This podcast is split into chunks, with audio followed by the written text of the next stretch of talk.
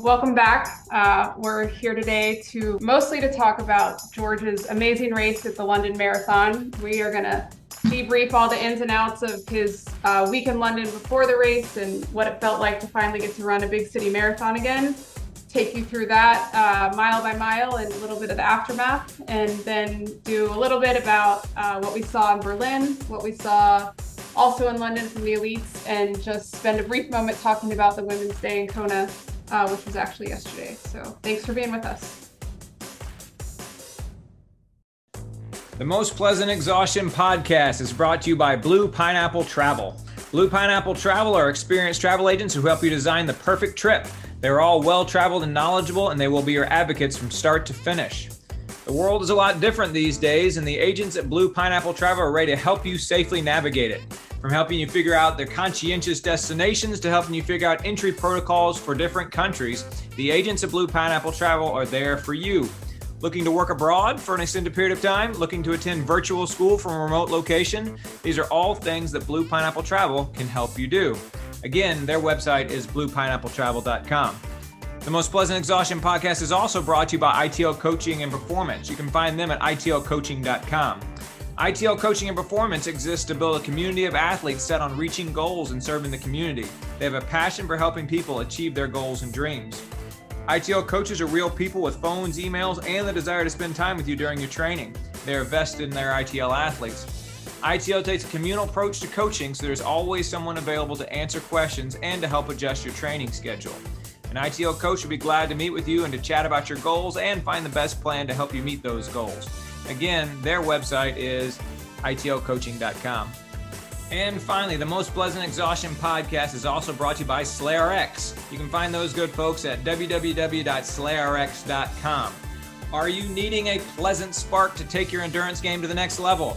Are you needing an all-natural, high-quality, customized hydration powder with or without sugar to stave off cramping and dehydration? Are you in need of an effective all-in-one fuel to slay your endurance efforts? Look no more. SlayRx. SlayRx has a really good line of products to serve our Most Pleasant Exhaustion podcast listeners. Let's start with Michelle's favorite, Spark Plug, which replaces sports gel and gross post-race trips to the Porta-Johns. It's a pop-in electrolyte powder in small, easily carried tubes. There's also an all-in-one endurance fuel. It has all of your electrolytes, clean fuel, and for no extra cost, your essential amino acids with or without caffeine. And it costs about 1/3 as much as other brands' combo rocket fuels. Finally, they have my favorite, SlayRx Hydrate Powder, which comes with or without sugar and varying strengths of electrolytes based on your individual needs. They can find those individual needs on the free quiz online at slayrx.com or with in-person testing like Patrick and I did at their headquarters on podcast episode number 114. Hydrate is the fuel that I used during the Blue Ridge Relay this year, and I recommend it for all of you as well. SlayRx products are 100% natural, come in great flavors, are vegan friendly, and the Hydrate Light is keto friendly. They've all been well researched and developed by a UGA food scientist who's also an Ironman athlete. The products are tested by the pros and endorsed by your fellow endurance athletes and hardworking folks in the community. The free sweat quiz and their products can be found at slayrx.com, on amazon.com, or at your local run and bike shop if it's available. You can use the code PLEASANT22 for 10% off at their website. Thanks to SlayRx for sponsoring us, y'all. Give them a try. We appreciate our sponsors, and thanks to all of them for helping us bring you the Most Pleasant Exhaustion podcast.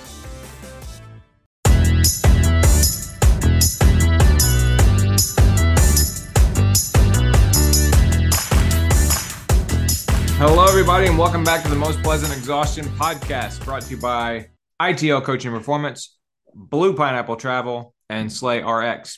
My name is George Darden. I'm an endurance athlete and coach here in Atlanta, Georgia. I'm a father of twin boys, and I am a college professor.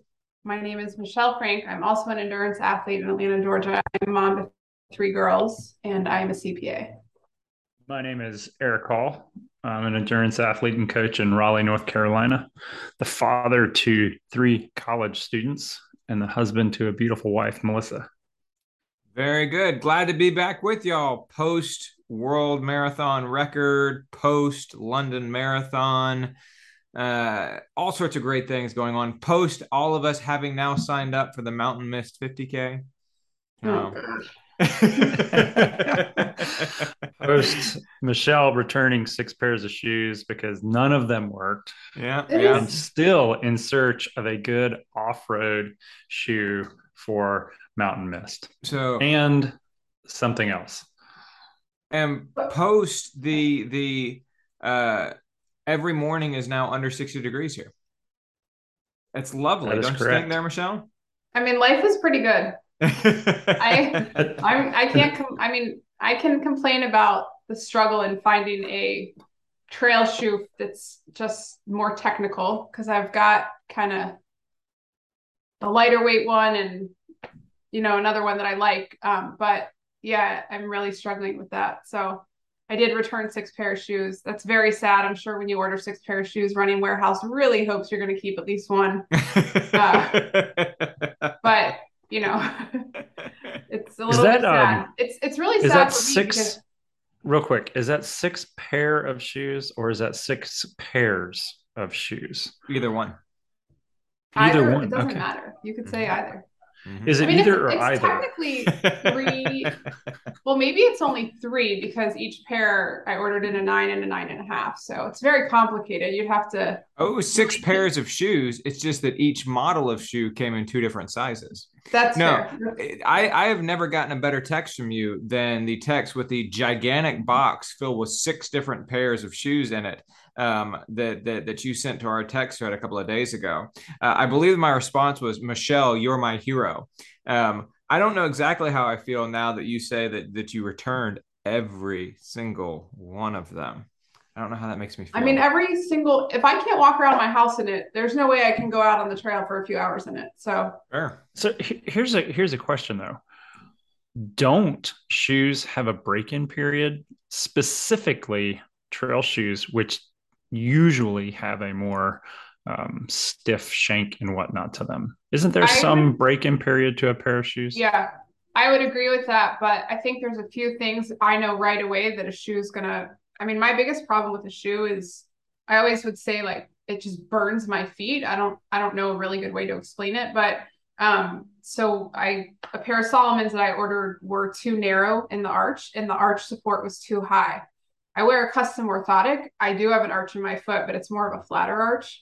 So any shoe that has a really, you know, too much support under the arch doesn't work for me. The Adidas shoes were just, I mean, they felt like a brick, which is what one of the reviews, many of the reviews said actually, but Eric, you made me feel a little bit bad that I wasn't going to try it because of that. So I ordered them anyway. And sure enough, they felt like bricks. Yeah. And then I got that carbon plated Hoka trail shoe, a brand new one. I've never worn a Hoka. I did briefly wear a Clayton. They don't make that one anymore. And I did like it, but it's just, I don't know, guys, I don't want to wear a Hoka. And it really just didn't feel good. It felt just too narrow. So I think after the comment you made, I think after the comments you made regarding only 60-year-olds who basically shuffle when they quote unquote run kind of dictated that you should never wear a Hoka because you are going to get nothing but grief. So I made a list of, I was going through like a list of just trying to clear my head yesterday. So I wrote down, I don't know, probably 40 something things that I'm worried about or concerned about right now, or that I just need to accomplish. Like personal work, running, my kids, everything. And one of them was like, I really don't want to wear Hokas. Okay. So I slept on it and then I kept them on my feet all morning this morning. I was working for a few hours and they just weren't comfortable. I got up and got coffee, came back, like they're just, it just didn't. So to answer Eric's question, I think that there are, and I think this is, Michelle, what you're saying. I think that there are particular things you can tell about a shoe that could potentially be disqualifying just by wearing them around your house. Right, but I mean, there is potentially a break-in period for some shoes, but I've read on several different occasions that modern-day foams actually don't require a break-in period often. I mean, I think Eric has... So it's not necessary. The other thing, too, is that Patrick, a few years ago on this podcast, talked about some research that showed that a pretty simple and straightforward way of determining what the right pair of shoes for you is the ones that are most comfortable. Yeah. And that was an actual research study that demonstrated that if you set aside all sorts of other things around drop and build and last and type of foam and stuff like that, and you just take it down to the most basic level, what is most comfortable, that more often than not tends to be the right pair of shoes for you. So my Crocs are pretty comfortable. I'm not going to go run in them.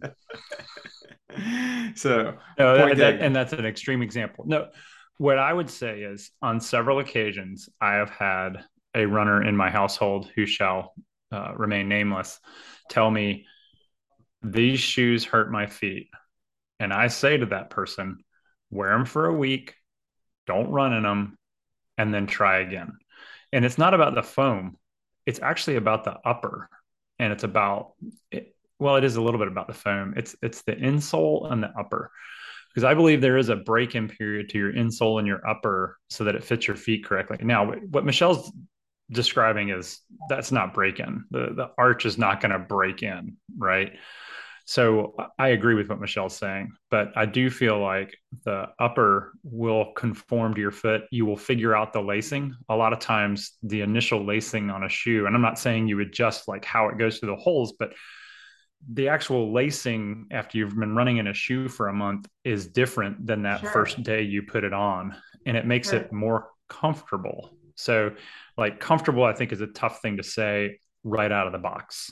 I will say that all the research aside, it is really frustrating to me because I feel like, I mean, the three of us align on a few pair of really solid shoes, and we wear them for similar stuff and we love them.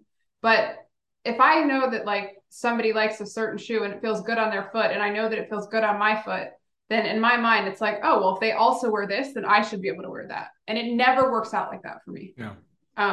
But not to make this a whole podcast about shoes, because I mean, we don't really talk about shoes enough as it is, but the uppers on the Salomon Pulsar Trail and the Hoka Tecton X, whatever it's called, were unbelievable. I was like petting them. They were just unbelievable uppers for a trail shoe. It's like, you could tell that they were seamless. The water would just go in and go out. Like they would drain really quickly. I mean, the uppers felt amazing on both shoes. So, I mean, kudos to those companies, because that is a big sticking point, but they were clearly, I mean, they were both carbon plated trail shoes. So they were made as more of a racing shoe, so to speak. I don't really know what that means on trails when you're climbing all the time, but just makes you feel fast, I guess. But yeah, the uppers were pretty awesome. Anyway, it's not the climbing. To the drawing board. Yeah, it's not the climbing. It's the descending with those carbon plates. And I'll get to that in a minute when you ask us to go around the horn, George. But I do want to say one thing, and I don't want to detract at all from. This is great information, Michelle, and it's a really good assessment. And it sounds excessive and silly, but when you're looking for that new off-road shoe, I had this conversation with Melissa about why is it so hard to find an off-road shoe where, you might have 4 or 5 road shoes that you can wear. And I said, it's the use case. Your foot's going to be off center. Your foot's going to swell more. You're going to be going up and down. You're going to have to take different steps. So that shoe has to fit so many more of those micro use cases of running than just what a road shoe, which is kind of just go straight, go up, go down, And so a road shoe can be much less specific to you than an off-road shoe needs to be. But so that was really good. But I do want to make a very good point, and I think George will agree with this. I've never petted a shoe. Not once. Well, next time you go to the store, you should really feel these uppers. They have them at REI, I think. It's really they're just anyway. I've never. We have better stuff to talk about. No, definitely not. Eric, what's going on with you, man? So I'm putting in some miles. Been feeling pretty good, and I've had some extra time, and well, because I'm getting up way early in the morning. I'm putting in these like 5:15, 5:20 a.m. runs. And I've actually put in, to today, Friday in the third week, I'm somewhere around 100 and let's see, what is the number there? 65, 70 miles in 3 weeks. So two weeks and then up to Friday. And I don't feel like I've run that far. And I credit it to two things. And the first thing is I'm definitely backing it down because I'm preparing for a 24-hour race. So I don't need to go out at 720, 730 pace. So I've backed it down. I'm trying to get that zone one, zone two heart rate adaptation going.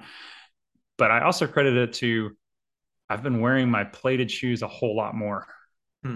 And I think the shock absorption of the new foams matched with that carbon or call it plastic plate, it makes a difference.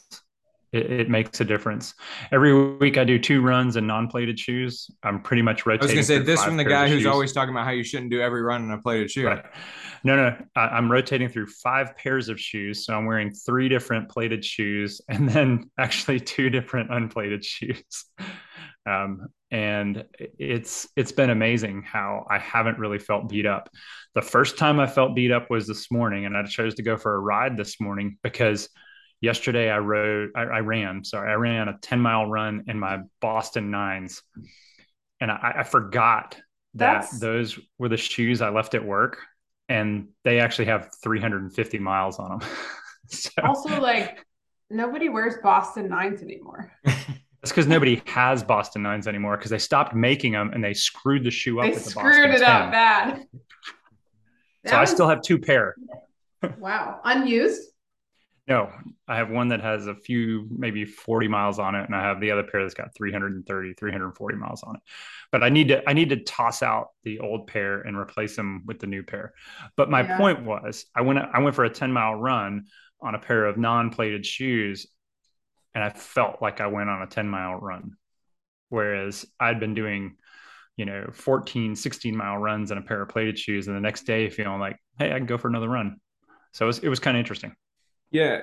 When it comes to plated shoes and the so-called super shoe revolution, a lot of people have looked at and talked about the actual efficiency boost you get during the race itself, but a more subtle impact of so-called super shoes is the ability or the enabling of athletes to train at a higher level, to do more workouts and more intensity and more marathon specific training and recover more quickly because they're using super shoes. And so it's almost like performance enhancing drugs, really. Performance enhancing drugs, they certainly give you a boost during the race itself. But really the way that they affect an athlete is they help an athlete recover from hard training sessions such that they can do more hard training sessions, right? They're sort of twofold to super shoes. One is actually the race themselves, and the other one is the way that they benefit your training for sure. Yeah. Yep. Yeah. But instead of repairing you more quickly, they're preventing you from tearing down. Exactly. So yeah. So I'm, it's a very informal experiment. But so far I've noticed it. So, because I haven't run, 60 plus mile weeks for a really long time. And I said, you know what, I'm going to see how this feels. And I went out and did it. And then I did it again, and I'm doing it again this week. So we'll see. But I am taking that to heart of don't run in the plated shoes all the time because it will force your biomechanics into certain ranges of motion or, And I don't want to create an ankle, knee, hip issue from my shoes. So I think the jury's still out on that one, but we'll see. Very good. How y'all doing on the book of the quarter? How she did it. Almost done. So, here we are. I realize that we're now into Q4. We're recording this on Friday, October 7th. And I read a lot of it while I was on the plane to and from London and enjoyed it. It's actually a fairly straightforward read. But we're going to review that sometime over the course of the next couple of weeks here. I had to give you an extension for the last one. And so clearly there's kind of an unspoken extension going on this one. Excuse me. This is the first podcast of this quarter. Good point. We could have done the book review today, but we actually really do want to talk about your London Marathon race last weekend, unbeknownst to anyone listening the last 20 minutes, but that is the goal for today. And third is, I don't need an extension this time. How about you, Eric? How's it going over there? I need the fifth. So, George, I can review the book. I can be honest about this. You do need to purchase the book to read it. I'm a little behind this quarter. All right. So we will be reviewing it either sometime over the course of the next couple of weeks. So either the 14th or the 21st. If you haven't read it, go ahead and read it. That includes you, Eric. I don't know if Eric will like it. What'd you say? I don't know if Eric will like it. Like, I feel bad. I think it's good. I've enjoyed it. Yeah.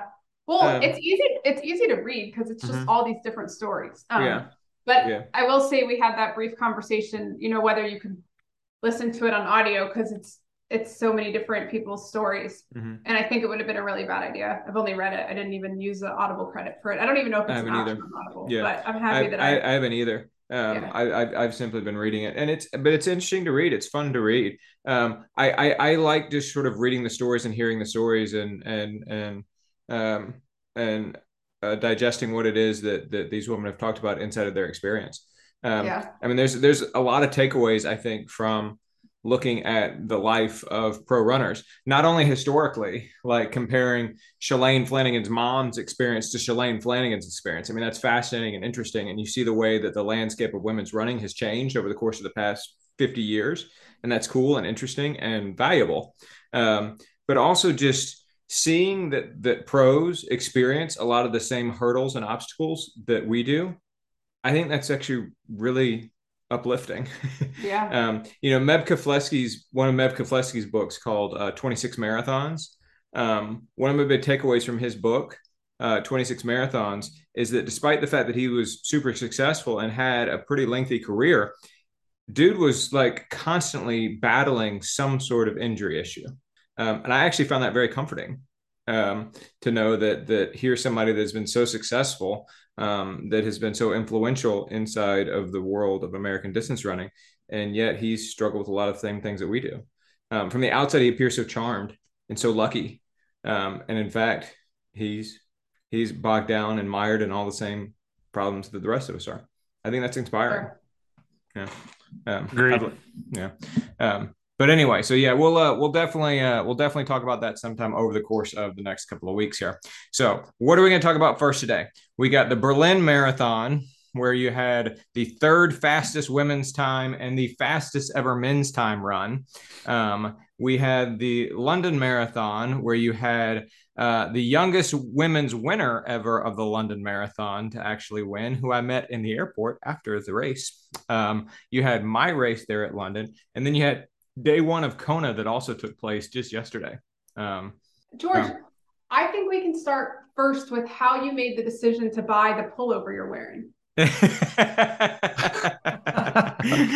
I am currently wearing a gray and black New Balance pullover that is branded with the TCS London Marathon logo, which is a very subtle logo, or at least it's really big on the TCS and very small on the London, which is something that I and several other people complained about while we were actually there. But yes, it was one of several things. It's a good thing that I had a good race in London, because it definitely made me feel justified in not only all the thought I put into the various things that I was going to buy, or that I did buy at the expo, but the actual purchases themselves. I bought a t-shirt, a running shirt, a pullover, a pair of socks, and I want to say one other thing too. Did you buy a hat? So I didn't buy a hat. The hats were a little bit kind of run of the mill. Did you buy the hoodie? Just the cotton sweatshirt? Couldn't find the hoodies that I considered were not in my size. Even though I went on Thursday, which was fairly early on in the expo process, it was going to be pretty jammed on Saturday. Plus, there was a rail strike on Saturday, so it was going to be hard to get to on Saturday. Even though I went on Thursday, I didn't find any of the hoodies in my size, and so I ended up not buying any of those. But yeah, well, I'm a big fan of your gray pullover. So Thanks. Today is my first day of actually wearing my gray pullover. I went to see a friend of the podcast, Josh Glass, today to do a little bit of work and recovery and that sort of thing. He, of course, gave me an adjustment, which I was in pretty dire need of, as it turned out, and did some Graston on my sore calf, which we can talk about here in just a minute, and taped it up some. And just in general, kind of caught up with him about how the race went and what's next for me and all that sort of thing. So I figured that was a good opportunity to wear my gray pullover for the first time. So we talked about the journey of you getting to this in the last podcast. Mm-hmm. So I would like to start off with, was it worth it? And then can you give us like the number one or number two things that made this actually worth it to you? Hmm. Yeah, so that's actually a really good question. And I think that it's so incredible. So I had a good race. Spoiler alert. No shit, you had a good race. I had a good race. And so for folks who are listening to the podcast, who don't know, I had a good race. I met my goal. I actually PR'd, at age 48, which I'll take. I'm pretty happy about that. Met my goal, pretty much reached what I thought was my full potential on this particular day, just in terms of the race. I ran what I thought I could run. I ran my A goal. And so yeah, in light of that, all of the sacrifices and all of the time and all of the money and all of the effort and emotion and everything else feels so well spent. Do you know what I mean? And it just makes it that much more satisfying. Of course it does, right? When you have a really good performance into which you poured so much emotion and time and money and everything else, actually having a good performance as a result of all those sorts of things, it just feels so much more rewarding. So yeah, it was a brilliant cap. It was like the perfect cap, not only to this really difficult and really dedicated training block, but also to what turned out to be one of our greatest ever family trips. My family had a really good week there, leading up to the race itself. And then sort of the cherry on top, the capper of the whole thing, was the fact that I had a really good race. So yeah, I can say unequivocally that it was definitely worth all the amount of time that I put into it. Now, had I not run all that well, I might not be saying the same thing. I might not be wearing the pullover. You know, I really don't know. You did set it up correctly, where the family portion was actually before the race. Mm-hmm. You pretty much just turned around and came home. So at least you would have been miserable to yourself, right, and to them for the least amount of time. Yeah. So that's right. Can you just lead us through that a bit? Because you went out about a week ahead of the race, right? Mm-hmm. And yeah, we flew out Sunday at about 5 p.m., which meant we flew overnight and we arrived in London at about 7 a.m. on Monday morning. And the race, of course, was the following Sunday. And so then that meant that we had to spend Monday trying to get over the jet lag and the all that stuff from the race or from the flight. It took me probably until Thursday to actually get over the jet lag, which in itself was an interesting lesson for me, just as I look for future marathons that are far away. I have Berlin and Tokyo currently on the calendar. And so thinking about how long it took me to actually recover from the trip over there, I think that's important information for me to have. Then on Tuesday, we went to Stonehenge and to Bath, and we had like beautiful weather for those. And my sons really enjoyed that. On Monday, we went to the Tower of London, which my sons were totally into that and just really had a good time with that. On Wednesday, we went to a couple of different museums. We went to the Natural History Museum. We went to the British Museum on Monday, since that was right next to our hotel. And we went to the Science Museum. On Thursday is when I kind of started backing it down a little bit. My family went over to the Roald Dahl house, to the Roald Dahl Museum, the guy who wrote James and the Giant Peach. And I just I went to the expo and kind of hung out around the hotel and that sort of thing. And then I kind of kept it reined in. Saturday, we went and saw a matinee show. We saw two other shows that week. We saw The Lion King. We saw Mary Poppins. We saw Mamma Mia, all on the West End, which was close to where we were staying. yeah, just all in all, it was just a fantastic family trip. My sons, my 8-year-old had a ball. How many teas did you go to? So 3. They went. They had 3 on the calendar, and so they went to, and they went to 2. We went to a dinosaur themed high tea, which was great, even though that was before the race, and so I had to kind of be careful of what I ate, and I was cautious about what I ate because I was still watching things pretty closely at that point. They were supposed to have a Peppa Pig tea on a double-decker bus. And that fell through because they changed the starting place of the tea and didn't alert my wife in time. And so my wife and my sons literally missed the bus. Yeah, that was a real bummer. That was the only low point of the trip. And then the last one was a Charlie and the Chocolate Factory themed tea that we did the afternoon after the race. And so at 3:00 in the afternoon, after I'd finished the race, I put on my race t-shirt and a jacket, and we go really down close to the finish line. And we have a Charlie and Chocolate Factory high tea. So felt like a really fitting way to celebrate a good London marathon was a Charlie and the Chocolate Factory high tea. Did you gorge yourself? So probably more than I should have. Yeah. It was kind of gross. Yeah. Yeah. And after literally more than a month of not eating added sugar, because, you know, added sugar is one of the big things that you avoid with the paleo diet. I went and ate all the added sugar. I probably ate on marathon day between the gels that I took, and the sports nutrition I took during the race itself. And then the high tea that I had later on, I probably had more added sugar on that day than I had in the previous 12 weeks combined, or previous 6 weeks combined. So can we back up a little bit and talk, we talked a little bit last time about how you kind of went to this quasi paleo high protein diet. Mm-hmm. So you had a whole week overseas before the race. Yeah. Were you able to like keep that dialed in leading into the race weekend? And if so, pretty well.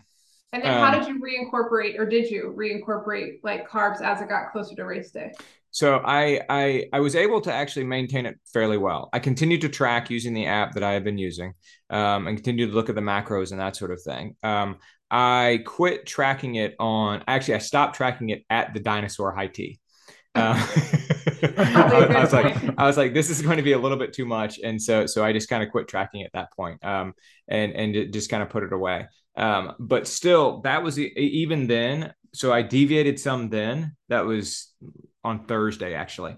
But then kind of keeping in mind the macros and keeping in mind that I had more carbohydrates at that particular tea. And I ordered the gluten-free one, by the way, which means that they made everything with almond flour rather than with grain. And so it actually was more paleo friendly than it would have been otherwise.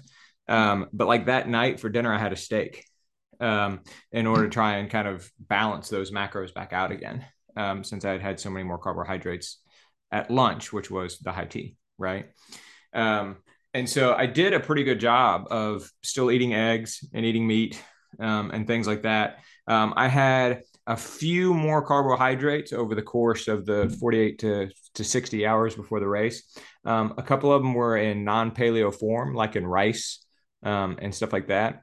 But for the most part, yeah, I just kind of continued to maintain it as I had up to that point through the night before the race. And then, yeah, as soon as the race was done, I let it go. And then this week I've been eating like a complete maniac, like almost to a disgusting degree. You didn't run an ultra, just a reminder there. Yeah. No, but that's a good point. Can you provide, most of our audience, I feel that they're runners and they get this and they heard your comments about this before the race, but can you provide maybe a little disclaimer to this diet, this pre-race diet? I think he's asking this for me, by the way. So, what kind of disclaimer? I'm asking this because of the questions you asked, because they're good questions. Mm-hmm. Mm-hmm. But George wasn't on those texts, Eric. That was just you and I. Yeah, I was going to say, I don't know which kind of disclaimer you're looking for. Well, so you mentioned that this was not sustainable. Why not? Mm-hmm. Yeah. And why did you do this? You know, I've jokingly said, you know, getting food poisoning is not a good way to get to race weight. So I'm asking you to. So there's the two questions there. Why is it not sustainable for me personally? And why is it something that I decided to try? So I'll say the first one, the second question first. Why is it something that I decided to try? Because over the course of the last couple of years, I've just lost the handle on my body composition. That between pandemic and stress and not going to the gym as much and lifting as much weights and all that sort of thing, I've just, my body composition has changed. And so I needed to address that in a fairly aggressive way. And as I looked into different ways of addressing body composition, this was one thing that I continually came across. And so I said, okay, let me try it. And I was, there are certain things I would not be convinced of, as I was looking for this. Like, I think keto is a terrible idea. Like the idea of cutting out all carbohydrates from your diet, I don't think is a good plan for an endurance athlete. But as I read and researched, I found writing, and podcasts from people I respected, people like Joe Friel, who said that this is a worthwhile way of going about changing your body composition and still fueling for races up to the marathon distance. And so I decided to give it a try. Like I said, it worked better than I thought it would. And I'm still wondering what it is about it that it worked, because it cut out legumes like beans and peanuts. It cut out added sugar. It cut it out grains. It cut out processed food. It cut out dairy. It cut out oats. A wide variety of things it cut out. And I'm just wondering which one of those things was it that actually made the difference, if not all of them, right? Like, was it because I ate less dairy, or was it the added sugar thing, or like what is it that actually made it such an effective means of me leaning up prior to this race? And I don't totally know the answer to that question. I also, and I realized I didn't say this beforehand, I also started doing a lot more body weight exercise with about 8 weeks out. I was doing about 10 to 15 minutes worth of body weight exercise virtually every day. And I think that probably helped too, in terms of body composition. So I was watching what I ate and I was fueling differently, but I was also doing more strength work on a near daily basis. And I think that probably helped with the body composition as well. I was logging them in my Training Peaks, and I was referring to them as GMBB workouts, get my body back workouts. And I did something like 40 of them in the 8 weeks leading up to the race. I'm telling you, this is a major focus of mine, was trying to regain the body composition that I had pre-pandemic. I thought that was a real impediment to my performing at my full potential. Is it all gone now? 5 days it later. Is. I am definitely not as lean as I was last Friday. So because I have a lot more, because all those things that I just listed that I haven't had or that I didn't have, you've had them all. I've had them all this week in spades. Now, and that would be true regardless. I mean, post marathon, sure. You've heard me say so many times on this podcast before, you have to recover in every way. Yeah. And this is a part of the way that I recover post marathon is that I go ahead and indulge myself in lots of eating and drinking that I deny to myself and for most of the year otherwise. And so this is part of the recovery process for me. I'll pull it back together after in the next couple of days here. But yeah. And so then the other question is why is it not sustainable? The reason why it's not sustainable is because it's so far afield from what I normally eat. Not only because it's what I eat, because it's what I like, but also just what I eat with what I'm comfortable eating ethically. I have had since I ran the race on Sunday, and the 5 days since then, I've probably eaten meat 6 times. I probably had 6 servings of meat over the course of the past 5 days. I was eating like 5 or 6 servings of meat every single day. And I just don't normally eat that much meat. I don't normally eat that many animal products, and I'm not comfortable eating that much animal products. And I don't like eating that much animal products. I like eating dried fruit and things like that. And I just wasn't eating as much of that sort of thing. One of my big takeaways, by the way, from this whole eating experiment was that I could, if I wanted to, I could convert myself, or I could commit myself entirely to the paleo lifestyle, to the paleo diet, and still get probably 80. I would still end up getting like 80% of my calories from carbohydrates, just because that's how I eat and that's what I like. I would eat a bunch of dates. I would eat a bunch of almonds. I would eat a bunch of apples. I would eat, you know, I mean, I would still end up eating mostly carbohydrates just because that's what I enjoy eating.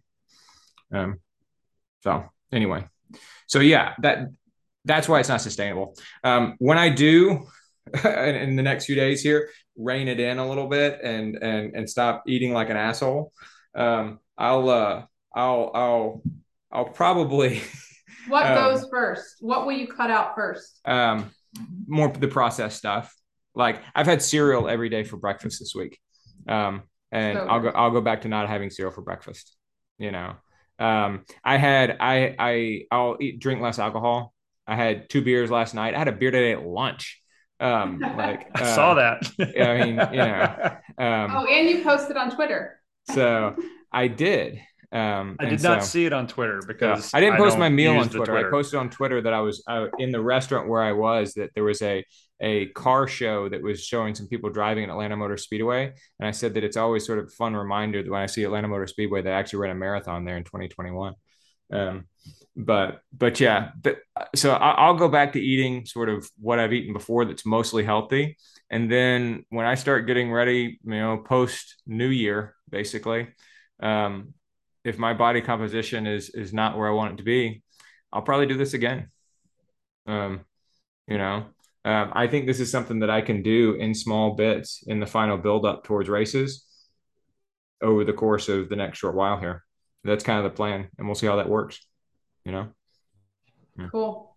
Yeah. Okay. You were afraid, Michelle, that I was going to bonk, right? Oh, well, first of all, I think I said on the last podcast that it sounded stupid. So I should probably apologize publicly because it clearly worked for you. And I've thought a lot about it just about every minute since you ran a 2:35 marathon. I said that to Casey. Yeah, because we were I only made one. It was more like, yes, you have time to get to this mile. Gosh, I hope he doesn't bonk, because your splits were you were coming in at like 5:56, 5:55, 5:56. And then I think one time we pulled a 5:57 and I said to Eric, he slowed down. And Eric goes, 1 second. Well, it was 3 miles in a row. It was 5:55, 5:56, 5:57. And you're like drawing a line through. Those are 3 points. I wasn't so concerned. And I was like, oh God. And Eric was like, this is not bonking. Yeah. Anyway. No, I was never concerned about that. I figured that if bonking was going to be an actual issue, that would have manifested itself in some of my longer training days, particularly that last Wednesday I had, where I did an 1.5-hour bike workout. And then an hour later, I did essentially an 1.5-hour marathon specific training run. I think that would have become an issue then. And it wasn't. And so I wasn't worried about that. I was worried. The one thing I was worried about when things were going well in the race, the one thing that was kind of lurking in my mind a little bit, was that my glute, basically when we got off the plane, my right glute, which I've had problems with for 25 years, kind of felt inactive. It kind of had shut down. And I've had that feeling that sometimes you get where like you need to be adjusted. You need to go to the chiropractor. I was like, this glute is not working, and my hip flexor kind of feels off, and my hamstring feels overworked.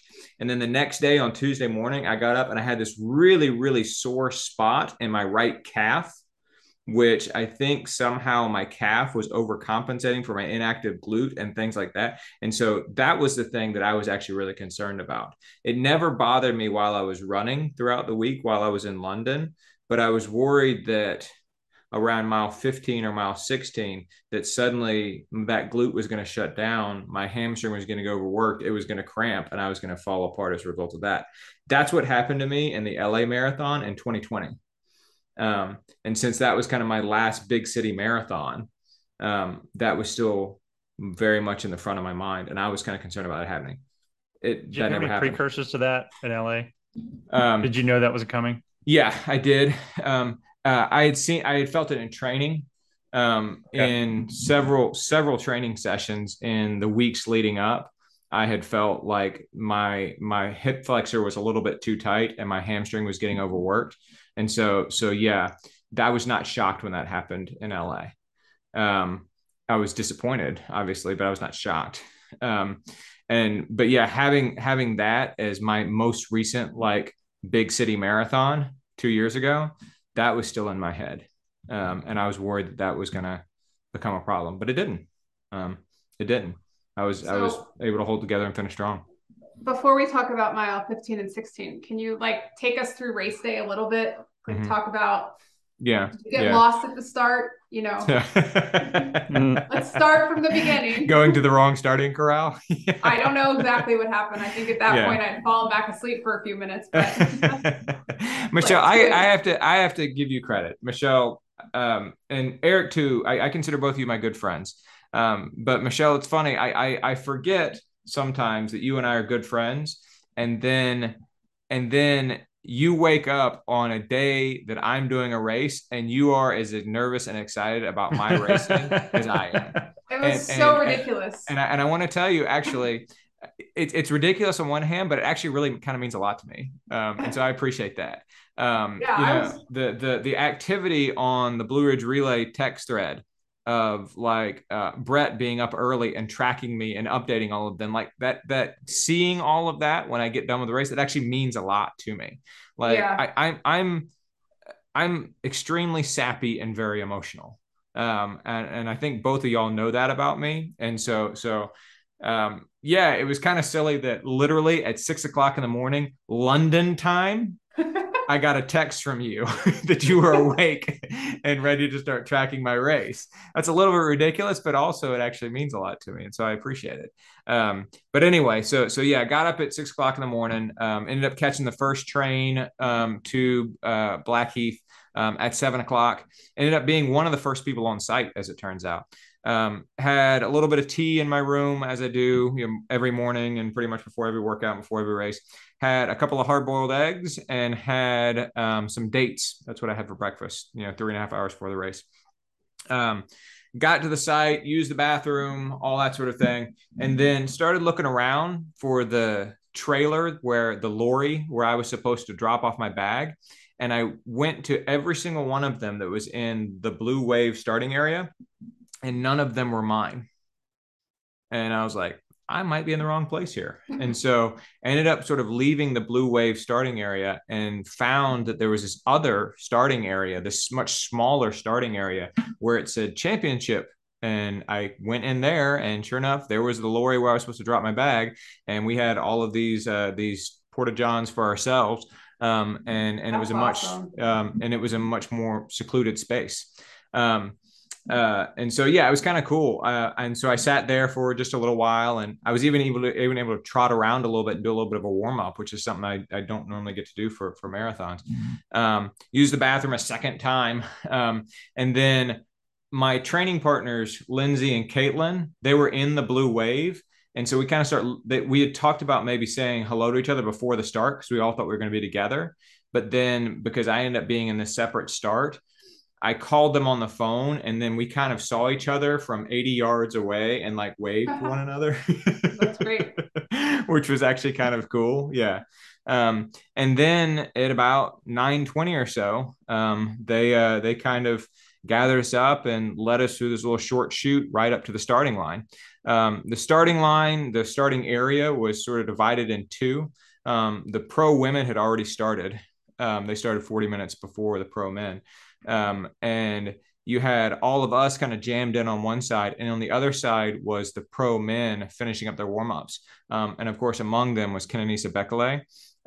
And I laid eyes on Kenenisa Bekele for the first time, which was pretty cool. Yeah. I mean, as much as I talk about him and his, as many times I've watched his videos on YouTube and just everything else. And his picture is on the wall in my workout room. It's literally the picture that's in front of my treadmill. And so I've looked into his eyes many, many, many times while doing difficult and not so difficult training sessions.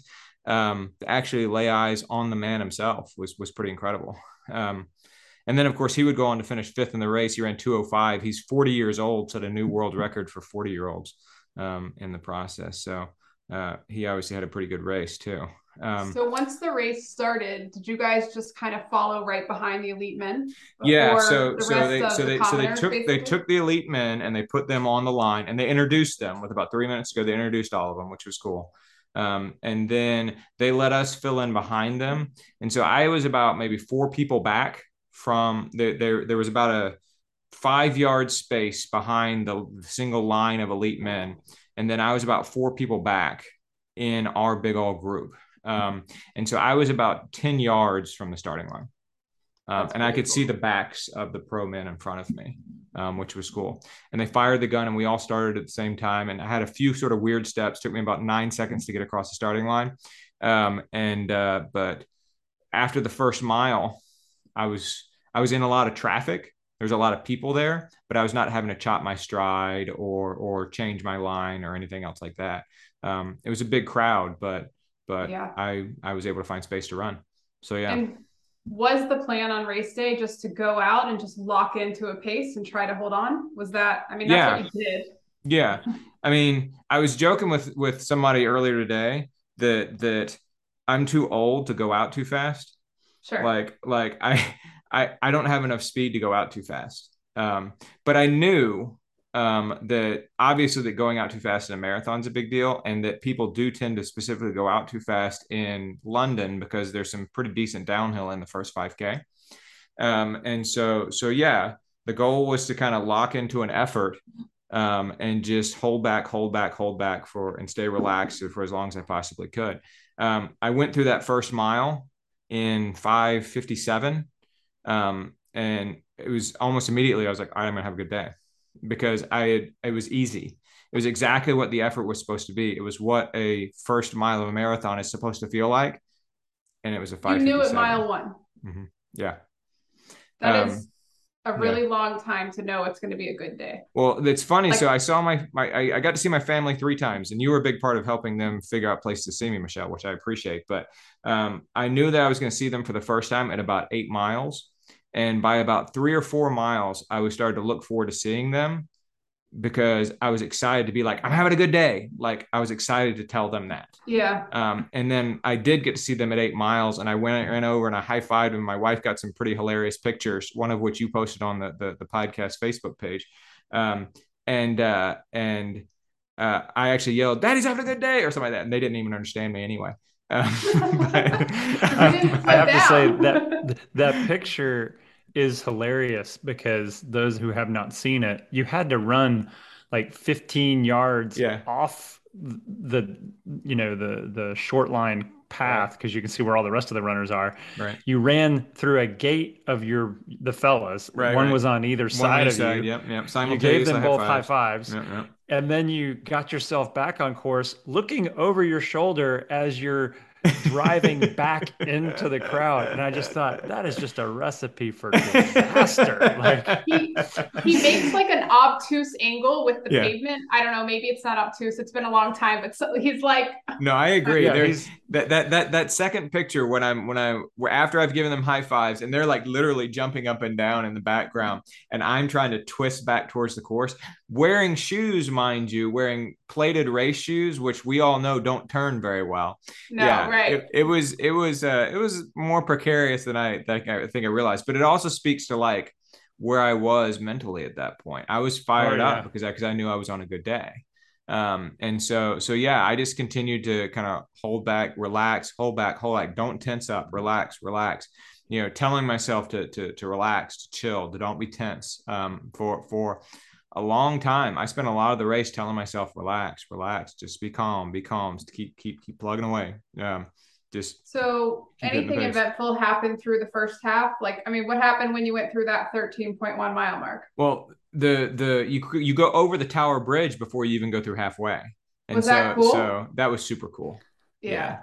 I mean, the thing about these race, I mean, the big city marathons live up to the hype, man.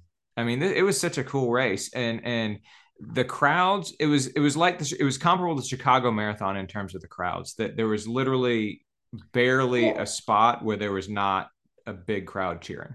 It's interesting to hear you say that, because the women only really get featured when it's only the women. And there was almost nobody out on the streets with the elite women's start. Mm-hmm. I mean, it was a solid, they really didn't have a crowd fanfare till after halfway, it seemed like.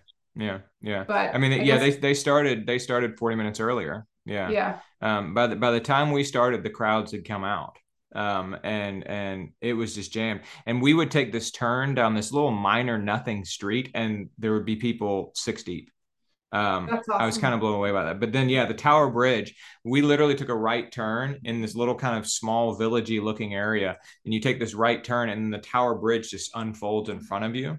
And I actually turned the corner and I went, yes, because it was just such a cool thing, and all the other people around me, I guess they were just kind of, British people keeping calm and carrying on. Like, none of them were as into it as I was. And then we start running, and I caught up with this Japanese guy on the Tower Bridge who was literally like galloping across and was like so excited and stuff. I was like, that's my boy right there. But the people out there were cheering, and there were streamers and balloons and craziness and vuvuzelas and just all sorts of stuff. It was great. It was super fun running across that, and you kind of come off of that, and then you hit the halfway cost point. You a second that mile, and great consternation to Michelle. So I just put that into perspective. Sorry.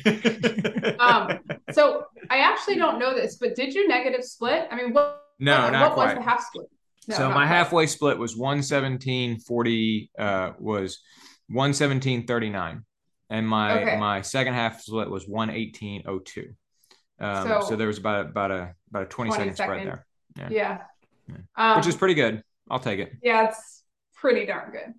Yeah. Okay. So I know you missed Casey and the boys at mile 11, but then you saw them again at like mile 18. Yeah. But, so here's what's funny. I was running through the crowd. No, that was not funny. Actually, that was not fun. I was running through the crowd at mile 18, and the crowd was out there. And for whatever reason, they had kind of gotten quiet for a second. And so I'm running through this big crowd that's sort of quiet, and I start waving my hands, trying to be like, come on, let's hear you, that kind of thing, as I tend to do a lot of times in races. And they started cheering. The crowd started cheering. And then almost as soon as I do that, I look up, and there's my wife. Like, I didn't expect her to be there. And I was like, hey, and like kind of high five her and sort of wave as I go on by. And she gets a picture of me, like literally passing as I go on by. And then, make it into the finale of the marathon, onto the, through the tunnel and onto the embankment in the last couple of miles, basically. And at that point, I'm kind of, pouring it on and really trying to catch people and really trying to finish strongly. And I make the second to last turn of the race, right about the 25-mile mark, in front of Big Ben. And Casey is on that turn, on the fence with both felt. I don't know how she did that. The crowds there were literally like 15 deep. And somehow she found a spot on the fence in front of Big Ben and gave me a high five. And I ran the last 2 kilometers. Kudos to her.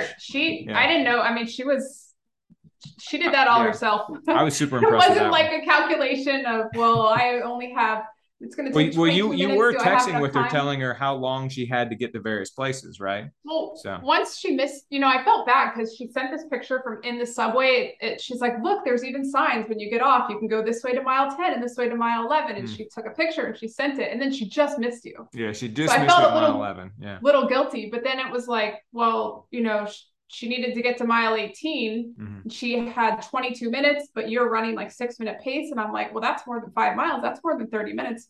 But then I thought she was just going to go to like the meeting spot. So it was really cool when she was like, I'm at mile 25. Yeah, it was cool. It was neat. It was a great surprise.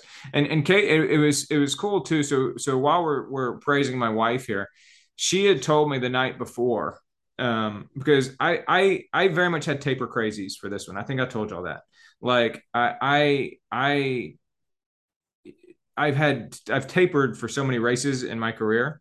Sometimes, the taper feels good and you're feeling confident and everything else. And sometimes you're just really worried and you feel you have that taper paranoia. I had a lot of taper paranoia this time. I don't know why. And so the night before she said, you're getting to run a big city marathon again. You love doing these races, suck it in, enjoy the experience, enjoy yourself, relax. And just be happy to be there. And I made a point to do that. And even in literally the 25th mile, we're running down the embankment and I kind of look up and I see the London Eye and I see the London Bridge and I see Big Ben and Parliament. And I was like, this is pretty cool. Yeah. This is a really unique and awesome experience that I'm having here. And so yeah, her helping me to remember that, I think not only made the race more enjoyable, but it also helped get me in the sort of mindset where I could just relax and execute my race plan, where I could capitalize on my fitness. And that was important. So I feel like a lot of people feel really good at mile one, but it doesn't last. It doesn't work out so well. Yeah. Was there like a point where, like, I get you feel good the whole time, but was there a point where you were like, oh, I'm really going to PR. Like, I'm really like, this is like, I've really got this and I'm going to keep this through 26.2. Yeah. Like, it was did early. You lock into that at some point? Yeah. Yeah. It was early. Yeah. I felt relaxed I felt relaxed until, and this is going to sound dumb. I felt relaxed until I didn't. But by the time that I didn't, it was time to start pushing for the finale. It was time to hurt anyway. Yeah. It was, we were into the finale at that point. Yeah. I thought about y'all tracking me. I thought about like, cause I was going through and I was looking at my 10K splits, and my 10K splits were like right about 37 minutes on average. And I was trying to keep them at 37 minutes on average. And I was like, all right, I got to like 38 kilometers. And I was like, Michelle's going to be looking at this 10K split. I got to keep this 10K split where it is. Like, she's going to freak out if this, you know? And so, I mean, I very much draw on all of that stuff as I'm running. But yeah, by the time that it really started to hurt, it was already time for me to start digging and pushing towards the finish anyway. And I ended up speeding up. I ran the last 2 miles at about 540 pace. And probably passed 20 people in those last 2 miles, including some people that were in my age group and some people that were in my championship division. So yeah, I was pretty proud with how I ran the race overall, particularly those last couple of miles. So I've got a question. I never looked at the profile for the race, but I did look at your Strava, mm-hmm. and it makes mile 19 look like, yeah, it was weird. Pure hell. Yeah, that's not accurate. So there was some weird data in there. Now, I will say one of the surprises for me on the course, there was slightly more up and down than I thought there was going to be. Like, there's a few places where we went over bridges, and I wasn't expecting those ups and downs. And then there was a lot more twists and turns than I was expecting. Like, knowing that Kipchoge's run 2:02 there, and knowing that like the world record had been run there by Paula Radcliffe back in the day, like I thought that it was going to be a lot more straightaways. And it wasn't. It was much more twisting than I expected it to be. A lot more small roads, a lot more turns. I just wasn't expecting that at all. So that was a big surprise. And then there was a few places where we went through tunnels. We went through 3 different tunnels that I counted. And so I think that kind of messed with my watch a little bit too. But yeah, in the back half of the race, I got some weird data from my watch. It told me that mile 19 was like 7 minutes long, and it had this like monstrous like 200-foot climb in it or something. That was 220 something feet. Yeah, that wasn't there. That wasn't there. And then I was just also trying to figure out where that was. After mile 22, it dropped. My heart rate dropped off, and I supposedly averaged 120 heart rate for the last 4 miles, and that's obviously not accurate either. And so yeah, I had some weird data there in the tail. So we've determined another crap GPS watch vendor. So we've got 2 now. So no, I still like my watch. But yeah, I think London, like Chicago, like New York, like a lot of these other big city marathons, it's hard for the GPSs to really perform amidst all the buildings and everything and all the tunnels. You should get a Stride shoe pod. So probably get better data off of that. Nope. I speak for all of our Blue Ridge Relay team that we were so excited. And like you said, we were tracking you. I went out on a run and I simulated your pace for about 25 miles downhill because I figured that was about all I could stand, all in an effort to just, to memorialize the wonderful, the amazing run that you put down. I mean, thanks, I changed your contact in my phone to F.O.N. as freak of nature. And it's going to stay like that for a while. Right. But I think I speak for all of us. We were really impressed and we enjoyed your success in that. So thanks, buddy. Well, that means a lot. Kudos. To me. It really does. It really does. That means a lot. That means a lot. Yeah. I mentioned that Kenenisa Bekele was fifth in the race. He wasn't happy about that. He wasn't. He said he had some injuries in his buildup, and he felt like they compromised it. He led through halfway. He was still only about 7 seconds back. It passed the 30K point, but just couldn't quite hang on. Ultimately, the race was won by the guy who probably should have won the race, Amos Kipruto. He ran 2:04.39. He ran a 4:21 25th mile. I was going to say nobody, I mean, once he dropped that 25th mile, there was, it was over. Yeah. That's incredible. That's amazing. There was a whole pack at 35K. I mean, both of the races weren't majorly strung out. It was pretty good. Yeah. Yeah. The women's race was won by Yelimzerf Yahualaw, 23 years old, just barely 23, by the way. She just turned 23 in August. She was born in 1999. Gosh. I heard I graduated college. Right. Yeah. But she ran 2:17.26. She has now run two marathons. She has run 2:17 for both of them. She won Hamburg. She's won both of them. She won Hamburg back in March, ran about 3 seconds faster than she ran today in the fastest ever debut. And then she of course has now won London, became the youngest winner ever of the London Marathon, and beat a tough field. Jocelyn Dipkoske was second in 2:18.07. Top four all broke 2019. Two more broke 2020. And so, yeah, she was super impressive. And like I said, she actually, it was cool. We were in the security line at the airport the next day, getting ready to fly home. And we look up and she's literally in the security line behind us. And so my wife and I, Casey and I, start talking to her and we're like, congratulations, that was great. And I take a selfie with her. And it was cool because she has a handler with her. She has a man with her who is like, you know, helping make sure she gets to all the right places and all that sort of thing. And my sons, being 8 years old, they're like, why are you talking to strangers? And the guy that was with her, the handler with her, goes, she's not a stranger anymore, which I thought was awesome. Cool. I thought it was a pretty badass thing to say. Yeah. Very cool. Very cool. Eliud Kipchoge actually came to the award ceremony for the World Marathon Major Age Group Championship, and I skipped the award ceremony. Oh. So yeah, I could have hung out and spent time with the world record holder who lowered his own world record to 2:01.09 at Berlin. But I'm pretty sure after that event, he still would have been a stranger. You don't think he and I would have been like have our own text thread now? No. Yeah, maybe not. You don't think I could have convinced him to come on to the Most Pleasant Exhaustion podcast? Michelle could have, but not you. Yeah, that's probably true.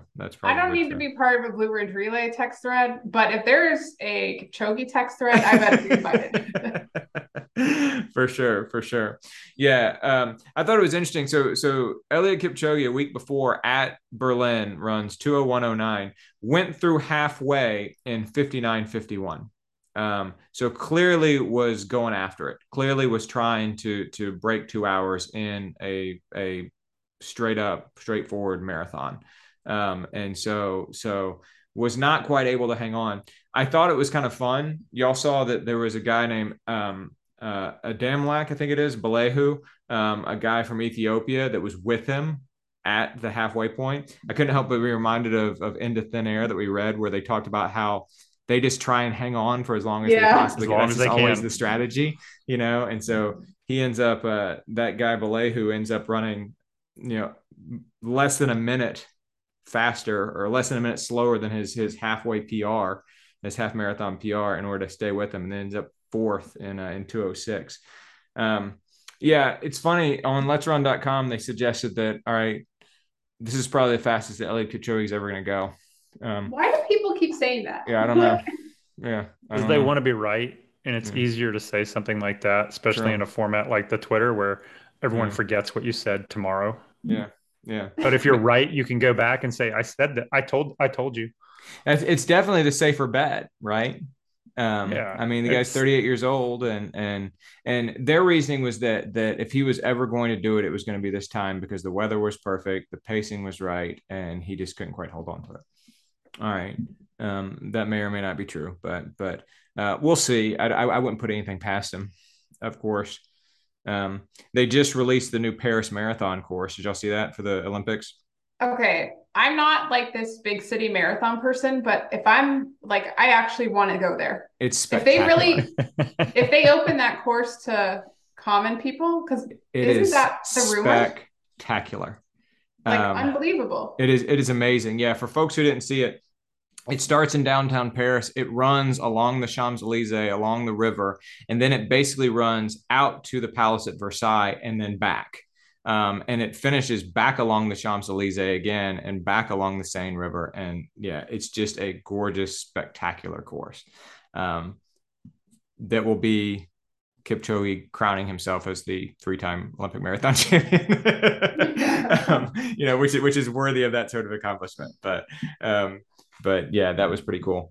And then also in Berlin, you saw that Kira D'Amato ended up sixth, running 2:21. The winner was Tejit Afsefa, ran the third fastest women's time of all time, ran 2:15:37. Smells fishy. So yeah, she ran the back half of that. The whole group went out in 68 minutes. And went out in 68:13, and then she came back in 67:24, and her previous half marathon personal best was 67:28. So yeah, it's kind of weird. She was a former 800 meter runner. She was an Olympian in 2016 Olympics in the 800 meters. She's never really run a 1500, never really run a 5,000 meters or 10,000 meters on the track. I think when a woman goes out and runs a 2:15, you like to see some form of a nice progression. Yeah. We've talked about that before. She has run one marathon before back in March. But she ran 2:34. 2:34. Yeah. She ran 2:34 back in March. So it actually makes me feel pretty good. If she ran a 2:34 in March and I ran a 2:35 here in October, does that mean I can run a 2:15 6 months from now, you think? I don't think so. Michelle tweeted that she thinks this is the fastest you'll ever run because the weather was perfect. Your build-up was great. So that's actually good. You're not getting any younger. But yeah. Yeah. All right. Last thing I'll say, Michelle, before we got to wrap up, because I know we got to wrap up here pretty soon, is to give you credit for Kona Day 1. Among the many people that you chose as potential winners, you actually chose Chelsea Sodaro as a potential winner. She won the race with a scorching fast run. Before Chelsea went to triathlon, I mean, she tore up the road racing circuit, the USATF. I mean, she's got a few national titles, maybe. I think she's got a 10K US championship and maybe another sort of more odd of a distance or whatever. But I mean, she moved over to triathlon. She had done, had a pretty good, 70.3 history the last few years. She had a baby, she has an 18-month-old baby now. And she kept up. She came back, and she's maintained a social, a presence on social. So I've followed all of this, and she ran her first full Ironman, she swam, bike, ran. People say they ran an Ironman. Yeah, runners talking like runners over here. In Hamburg, and she just killed it. I mean, it was spectacular. So, and in my mind, she's only gained fitness since then. And she's also just more chill about the training. She just, she has a toddler. So she does what she does when she can, when she can get it done. And she doesn't obsess over the rest. At least this is what it seems like. Mm-hmm. I just felt like she was super fit going in, and I knew she could handle the heat, which was my concern about Sarah True. Sarah, I wanted one of them to I wanted either Sarah or Chelsea just to kind of knock it out of the park. But for Chelsea to win, that was really spectacular. So yeah, she took the lead right as they turn onto the Queen K Highway, right around mile 11.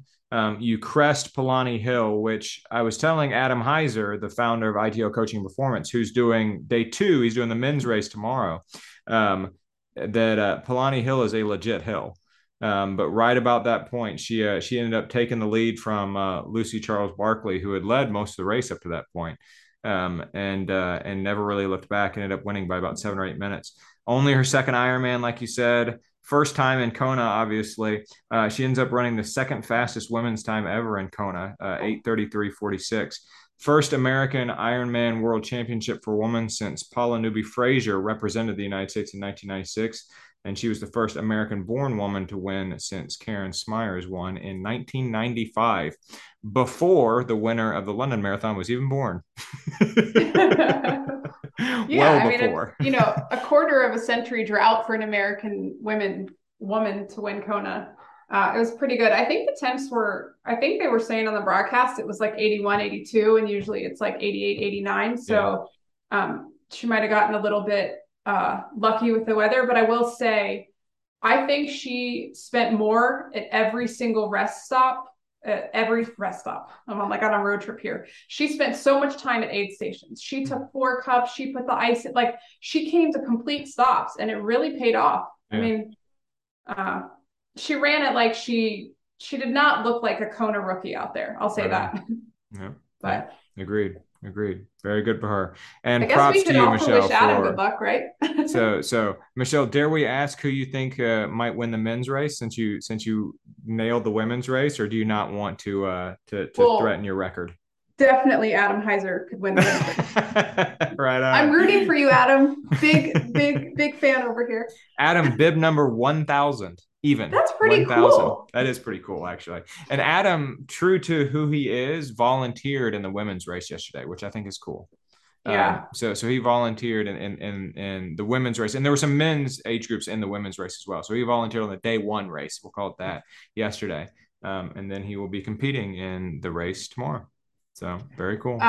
Good luck to him. Yeah, I'm not sure about the men. Kind of as it is with me, I'm a little behind typically on the men stuff, but Justin Dugan probably has a good podium picked out. So I'll probably just agree with him. He's pretty good at this. Good call. I agree. Speaking of Justin Dugan and the Justins, good luck to Justin Smith, who is going to be running the Chicago Marathon this weekend. Yeah, that's right. So a few different people we know. Good luck to Allison Mercer, friend of the podcast, who's going to be running the Chicago Marathon this weekend. And so looking forward to seeing how she does as well. I was trading some messages with her immediately prior to our starting our recording. And so good luck to all those folks that are out there doing Chicago. Don't you have somebody running Chicago as well? Don't you know somebody running Chicago as well, Eric? That is correct. A new employee working with Lee and I, Tim Gubitz. He and his family left on Thursday. And we're thinking about him and wishing the best of luck. Hayes in the barn. Awesome. Very good. Michelle, thanks for being with us.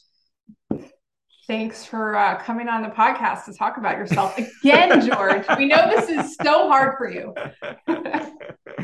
So it was a good race. It was a good trip. I definitely recommend London Marathon for anybody who is considering it. Eric, thanks for being here, man. Always fun. Thanks for the download, George. All right, buddy.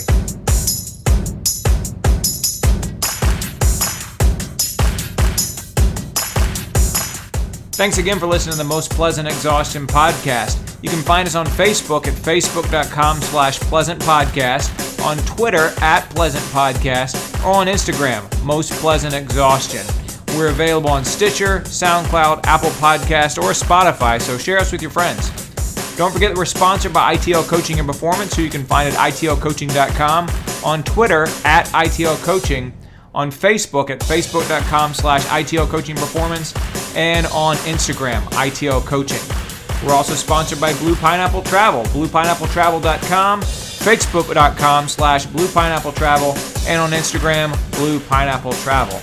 And finally, don't forget we're sponsored by SlayRx. That's slayrx.com, facebook.com/here4SlayRx, that's the number 4, SlayRx, Twitter @officialSlayRx, and Instagram, here for SlayRx, the number 4 SlayRx. Discount code PLEASANT22. On behalf of Michelle Frank, Patrick Ollinger, and Eric Hall, I'm George Darden. Thanks for listening to the Most Pleasant Exhaustion podcast.